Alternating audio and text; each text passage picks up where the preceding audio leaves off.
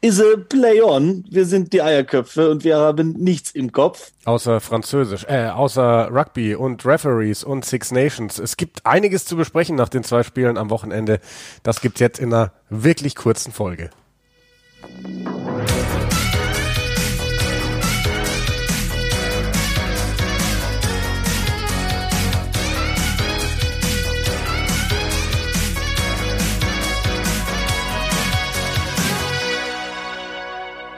Weißt du, was ich wirklich noch im Ohr hab, Simon? Mhm. Old. Old. Old. Irgendwann, irgendwann gedacht, wenn ich noch einmal Old höre von Pascal Gauser, dann mache ich den Ton aus. Wir haben es angekündigt am Freitag. Zum ersten Mal französische Schiedsrichter bei diesen Six Nations und äh, sie haben nicht enttäuscht, oder? Sie haben nicht enttäuscht, also sie haben auf jeden Fall, also sie, sie waren wahrscheinlich die, die auffälligsten Akteure von allen, die mit den zwei Spielen zu tun hatten, weil sie einfach Tim. richtig schlecht waren. Wirklich das gehalten, was wir uns nicht von ihnen versprochen haben, eher was wir befürchtet haben. Und das muss jetzt gar nicht so allgemein gegen französische Schiedsrichter sein, aber wir haben das vor allem bei den Six Nations in den letzten zwei, drei Jahren gemerkt, was für eine Diskrepanz da eigentlich besteht zwischen den englischsprachigen Schiedsrichtern und den französischsprachigen Schiedsrichtern. Sie fühlen sich scheinbar nicht sicher genug in der Sprache und machen solche Fehler, die ganze Zeit, so viele Fehler, das passiert denen nicht in der französischen Liga. Äh, echt gute Die. Sprache ist für mich auch übrigens ein, ein großes Thema, weil gerade beim Wales-England-Spiel hattest du einen französischen Hauptschiedsrichter und einen französischen TMO und die müssen sich ja dann, weil Rugby transparent, jeder kriegt alles mit, die Zuschauer, auf Englisch unterhalten und es ist halt wirklich teilweise, also ich behaupte von mir, dass ich wirklich kein sonderlich gutes Englisch habe, aber was die da veranstalten, das ist, du tust denen damit keinen Gefallen und äh, die Kommunikation zwischen Schiedsrichter und Spielern, boah, war das schwierig. Das war echt schwierig. pfeifen auch ganz anders als alle, alle Schiedsrichter, die wir sonst gesehen haben. Das, das war für mich Zeit tatsächlich ein, ein da habe ich glaube ich auch eine, eine Sprachnachricht in unsere Gruppe geschickt ähm, während des zweiten. Ja. Ich habe das erste Spiel selber kommentiert, ähm, Italien gegen Irland. Und dort gab es drei Straftritte, ich glaube zwei gegen Irland, einen gegen, gegen Italien nach einer, nach einer Gasse, weil die beiden Lifter oder auch mal ein Lifter quasi zwischen verteidigende Mannschaft und äh, Ballfänger gekommen ist. Das ist ja Regel, also es, nach den Regeln muss ein Schiedsrichter das eigentlich abpfeifen. Das Problem ist aber, wenn das wochenlang nicht gepfiffen wird und dann kommen auf einmal zwei andere Schiedsrichter, die so extrem darauf schauen, wie, wie sollst du nur da als Mannschaft äh, drauf klarkommen? Also das finde ich, ähm, das ist so inkonsequent. Da war keine Linie zu erkennen. Vor allem, wenn es den Spielfluss halt gar nicht beeinträchtigt. Ich fand es teilweise anstrengend, wie das dann den Spielfluss wirklich aus den beiden Partien rausgenommen hat, was teilweise gepfiffen wurde. Auch wirklich so Kleinigkeiten äh, an Rucks. Ich fand den einen Straftritt gegen Owen Farrell, wo danach dann die Situation kam mit dem Josh Allen Versuch, so ein so ein schlecht gepfiffener Straftritt. Der macht einen Tackle, beide liegen am Boden. Ne? Zwei Waliser kommen, legen sich auf Owen Farrell drauf. Er liegt aber komplett auf der englischen Seite und der Ball ist frei spielbar. Tom Curry geht dann mit der Hand hin, weil der Ball quasi frei ist und Schiedsrichter gibt Strafe gegen Owen Farrell, dass er sich nicht wegrollt. Er hat einen Tackle gemacht, zwei Spieler springen auf ihn drauf und er ist so weit weg vom Ball, dass er gar nichts damit zu tun hat. Aber die, Und die, dann? Ja, die größte Streitszene war sicherlich dieser walisische Versuch. Genau, das, was direkt danach kam. Ja, also ich meine, aber die, genau, die, die, die, die Streitszene, war dann eben, dass, dass er zu Owen Farrell sagt, sprich mit deiner Mannschaft und die Mannschaft steht noch zusammen mit Waterboys auf dem Feld und er gibt währenddessen den Ball frei und Wales nutzt das aus und legt den Versuch. Das war, das kannst du in meinen Augen nicht machen. wenn Owen Farrell, nachdem der Schiedsrichter ihm sagt, have a word with your team, nicht seine Mannschaft zusammenruft, dann bekommt er wahrscheinlich eine gelbe Karte vom Schiedsrichter. Weil er hat klar die Instruktion bekommen, sich die Mannschaft zusammenzurufen. Und die Spieler waren aufgestellt, die ganze, über die ganze Breite, kommen alle rein. Es waren alle Wasserträger von England und von Wales auf dem Platz noch. Und dann fragt Bigger einfach, äh, ob er ihm sagen kann, wenn es wieder weitergeht. Der schaut, der hat sich sogar umgeschaut, der Gosser, hat gesehen, wie unorganisiert England ist. Und dann so, oh ja. Also ich verstehe das nicht. Ich verstehe es wirklich nicht. Nee, also das, das war für mich auch eine Szene, die, die darf so nicht passieren. Dieser Versuch hätte so nicht fallen dürfen. Das, also ist für mich auch unerklärlich. Ich, ich habe ich hab dann wirklich den, Eindruck bekommen, dass Gauser irgendwie ein persönliches Problem mit England oder zumindest einigen Engländern hat. Also es hat sich auch so durchgezogen und ich finde, man hat auch seine Unsicherheit gesehen dann an manchen Situationen. Itoge, ich weiß nicht, was mit dem gerade los ist. Also der, er, vielleicht auch mangelnde Spielpraxis oder sonst was. Der spielt immer am Limit. Momentan kassiert er nur Straftritte. Also er ist, er ist momentan nicht gut, muss man wirklich sagen. Ähm, und dann gab es diesen Moment, als er am Paket gebunden war und dann aber doch halt den, den, den Kick geblockt hat vom, vom Getränkehalsstand in der zweiten Hälfte, wo dann Gauser ankam und dann so ein bisschen erklärt hat, warum das jetzt legal war, da hat man einfach gemerkt, er, er sieht sich auch so in der Erklärungsnot oder will mal was Positives für die, für die Engländer bringen. Das war einfach super seltsam. Ja, es war wirklich unglücklich und ich glaube, du hast es da perfekt formuliert, er hat sich nicht wohl gefühlt. Und wenn du als Schiedsrichter dich nicht wohlfühlst und du musst eigentlich so eine Autorität ausstrahlen, und dann hat er, er war offensichtlich, wusste er, das hat er nicht richtig gemacht mit, dem, mit der Entscheidung für den ersten Versuch, weil er dann Owen Farrell gegenüber richtig auch zickig wurde. Das hast du gemerkt, wie er dann ihm gegenüber immer reagiert hat. Und wenn du dann einmal so auf die falsche Seite des Schiedsrichters kommst, dann äh, keine Chance. Also muss, mir hat England deutlich besser gefallen als, als die ersten zwei Spiele, muss ich sagen. Als England-Fan. Ich finde, die haben das hinnehmen müssen, zwei Versuche gegeben zu bekommen. Über den Liam Williams-Versuch haben wir noch gar nicht geredet. Müssen wir, glaube ich, nicht viel reden. Klarer Vorball. Einen klaren Vorball gibt es nicht. Ich, Jeder, ich habe es ja auch sagt. Ich habe es ja gestern nochmal abgefilmt und auch in unsere WhatsApp-Gruppe geschickt. Er, der schlägt den Ball mit der rechten Hand nach vorne quasi an die linke Hand. Also wenn man sich das wirklich in der Slow-Mo anschaut, mit der rechten Hand kommt er an den Ball. Von da fliegt der Ball nach vorne, dann irgendwann an die linke Hand, von da runter ans Bein und dann nach hinten. Das ist ein Vorball, weil ich, ich verstehe diese Entscheidung auch nicht. Der, der Spieler verliert einfach die Kontrolle über den Ball. Niemand von denen hat gefeiert. Liam Williams hat den Versuch nicht gefeiert. Reese Zammit hat danach so überrascht geschaut, als der gegeben wurde. Alle, alle wussten, dass das ein Vorball war, außer dem Schiedsrichter und dem TMO. Eben, und, und das finde ich das Krasse, dass es halt einfach im Endeffekt drei Schiedsrichter waren, weil er ist ja, glaube ich, als erstes sogar zum, zum Assistenten hingegangen, äh, der gesagt hat, du lass es checken und dass sie dann zu dritt nicht auf die Idee kommen, dass das ein klarer Vorball war. Also so viel klarer geht's nicht mehr. Vor allem, man, man hat ja das Bild dazu. Er hat den Ball in der Hand, er verliert ihn nach vorne, dann geht er, er geht gegen sein Bein, aber er hat ihn davor aus der Hand verloren. ist egal, ob er danach gegen das Bein geht oder nicht. Eben. Äh, egal. Auf jeden Fall, England hat diese zwei Rückschläge hinnehmen müssen und dann finde ich echt gut zurückgekämpft. Also der ähm, Anthony Watson-Versuch, richtig stark auf Außen. Ich meine, Liam Williams sieht ja nicht gut aus in der Verteidigung, aber den Versuch musst du auch erstmal so legen. Dann Benny Youngs mit einer starken Aktion, auch wo er alleine gegangen ist. England war dran.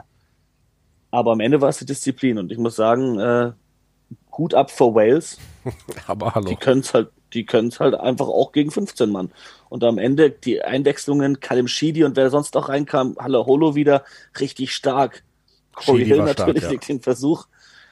Ja, Corey Hill finde ich, das ist halt auch ein Qualitätsmerkmal dann doch von Wales, wenn sie ein relativ volles Line-up haben, dann kommt da auch richtig Qualität von der Bank.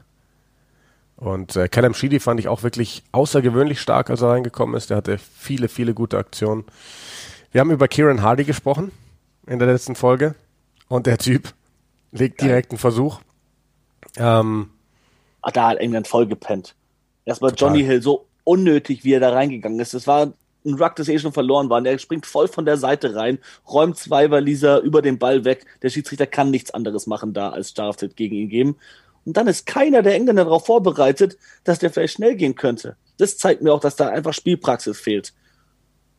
Ja. Bei einigen Spielern. Ja, den Eindruck hat man auf jeden Fall. Ähm, aber wirklich nochmal zu, zu Wales zurückzukommen, Hut ab vor, wirklich vor den Six Nations. Ich habe keinen Experten gesehen, gehört, gelesen, der Wales nicht auf Platz 5 getippt hätte. Alle haben gesagt, Italien ist weit weg von allen, die werden wieder letzter. Und dann war allen klar, Wales wird Fünfter. Das waren eigentlich die einzigen zwei Plätze, die bei allen Experten so vergeben waren. Also, ja, ich, hatte, ich, hatte, ich, hatte Schottland auf, ich hatte Schottland auf fünf gesehen. Ah. Ich dachte. Damit lagst du wohl auch ein bisschen falsch. England wird Fünfter, ja. Ja, schauen wir mal, wie das Wo, jetzt weitergeht. Frankreich. Frankreich. Also bin mal gespannt, ähm, dass es äh, so viel Negatives, über das wir reden müssen. Jetzt ähm, ist ja rausgekommen, der Frankreich-Boss hat zugegeben, dass Galtier das Camp wirklich verlassen hat nach dem Italienspiel, um ein Spiel seines Sohnes anzuschauen. Und ähm, der hat ihn dann noch total verteidigt, ähm, dass er ja mit, Ma mit Maske dürfe er aus dem Camp raus. und sei im Stadion saß er, glaube ich, neben irgendeinem Funktionär von Stade Francais und der habe auch eine Maske getragen und man wisse gar nicht, wo der sich angesteckt haben soll. Sorry, wenn man in einer Bubble ist und jemand geht da raus, dann ist es einfach nicht okay. Und ähm, ist es nicht ich bin mal gespannt, was da jetzt wirklich passiert, weil ähm, das ist ja ein großer Image-Schaden. Das ist sicherlich auch ein finanzieller Schaden für die Six Nations, für die, für die Betreiber der Six Nations, wenn da ein Spiel dann wahrscheinlich ausfällt, weil jetzt gehe ich davon aus, dass es gegen Frankreich gewertet wird und wer weiß, ob die ihre nächsten Spiele spielen können. Ähm, gut, jetzt, jetzt ist der Vorteil, dass nochmal ein Wochenende Pause ist. Bis dahin solltest du eine ordentliche Bubble-Mannschaft hinkriegen. Aber Geht ja, aber das nicht. hättest du zum Beispiel auch von Fiji gedacht im Herbst. Und die haben fünf, sechs Wochen lang gefehlt. Die durften gar nichts machen. Die waren jeder in Einzelisolation auf dem Hotelzimmer. Die haben niemanden gesehen und durften trotzdem nicht antreten.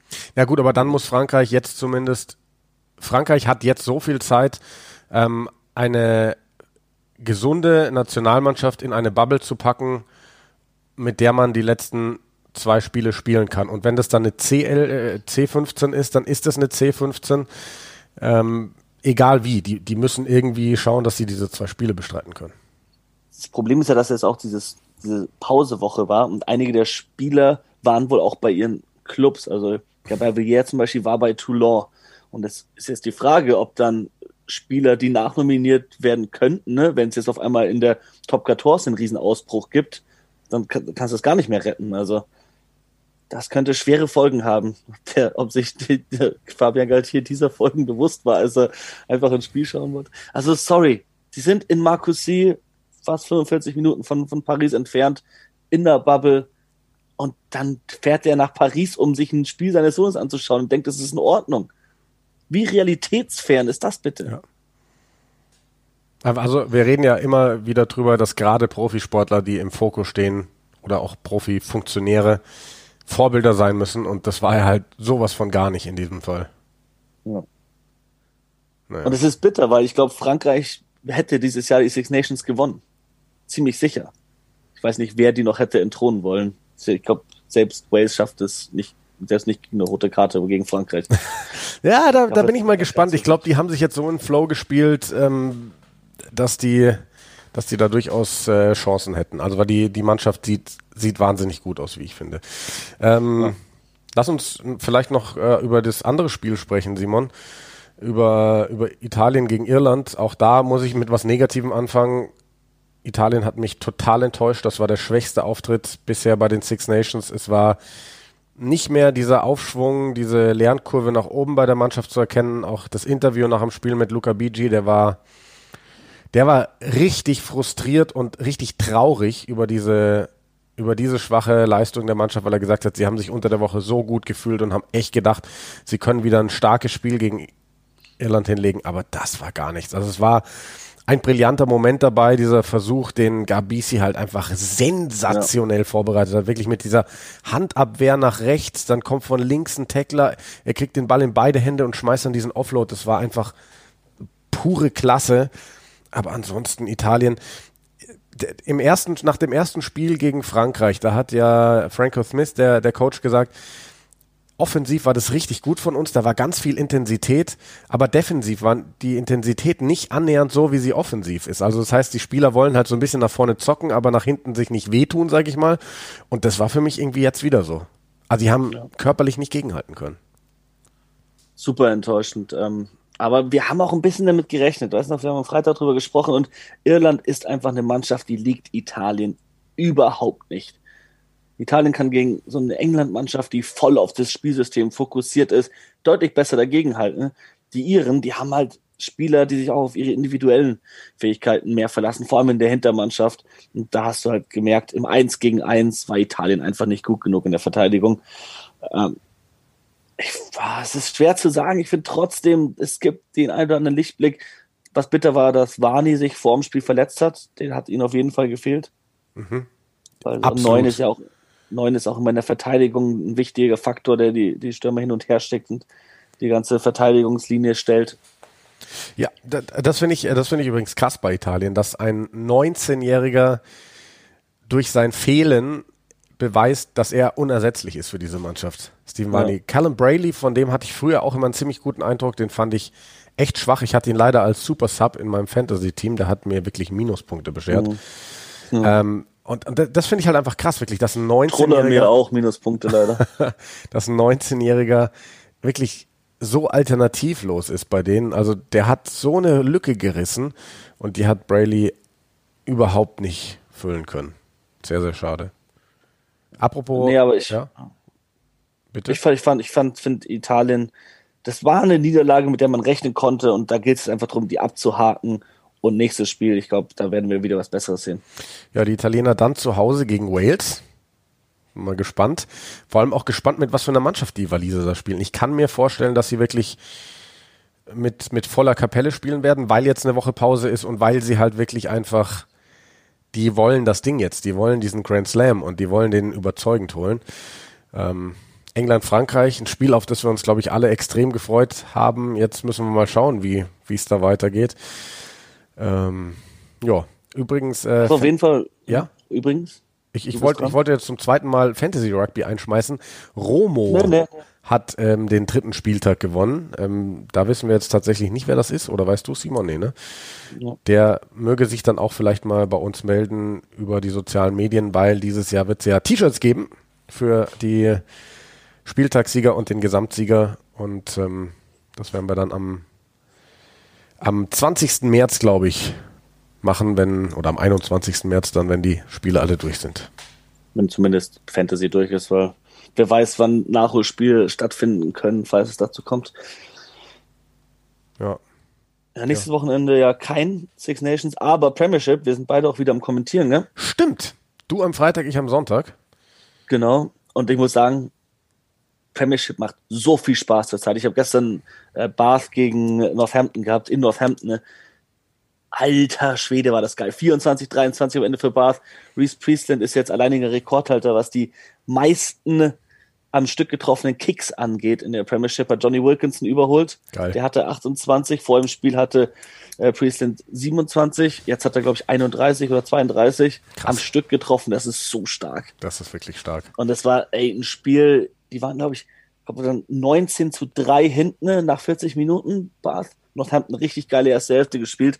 Dann in der Nachspielzeit der ersten Hälfte noch hat Bath einen Versuch gelegt. Der war so wichtig. Und dann in der zweiten Hälfte haben die so gezockt. Die hatten eine richtig starke Bank. Ben Spencer kam rein, hat zwei Try-Saving-Tackles gemacht und einen kranken Versuch vorgelegt mit einem Kick drüber. Zach Mercer, Fullback ausgesteppt. Hammer. Also das hat richtig Bock gemacht. War 8 Grad, strahlender Sonnenschein, Franklin's Gardens. Äh, muss man wirklich sagen. Premiership macht zurzeit richtig Spaß. Aber auch Six Nations. Die Spiele sind super unterhaltsam. Spiele sind geil, ja auch wenn ich England-Fan bin und es natürlich nicht so schön war zu sehen, wie England gegen Wales mal wieder verliert, es war ein hammer unterhaltsames ja. Spiel. Also von beiden Seiten. Und das war viel besser, wie gesagt, von England schon wieder. Schon wieder gehört, hier und da, England hat keinen Plan B und so. Ich fand diesmal, wenn England nach vorne gegangen ist, mit Ball in der ein paar Phasen gespielt hat, dann waren sie viel gefährlicher. Mhm. Und Farrell hat ein gutes Spiel eigentlich. Ja, du machst Leicester, London Irish am Freitag. Ich mache Harlequins gegen Northampton am Sonntag freue ich mich drauf. Ja, Mann. Du hast dann die Woche drauf, sehe ich gerade Bristol gegen Wasps. Auch ein geiles Spiel. Auch geil werden, ne? Ja. Habe ich da zwei Spiele dann? Ja.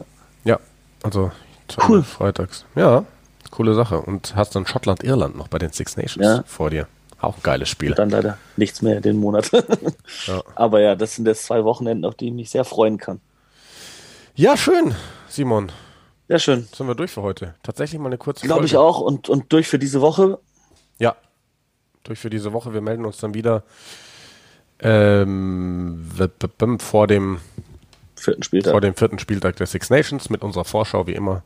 Und hoffen, dass wir dann wieder ein paar positivere Sachen zu besprechen haben. Ist so. Bis dahin. Tschüss.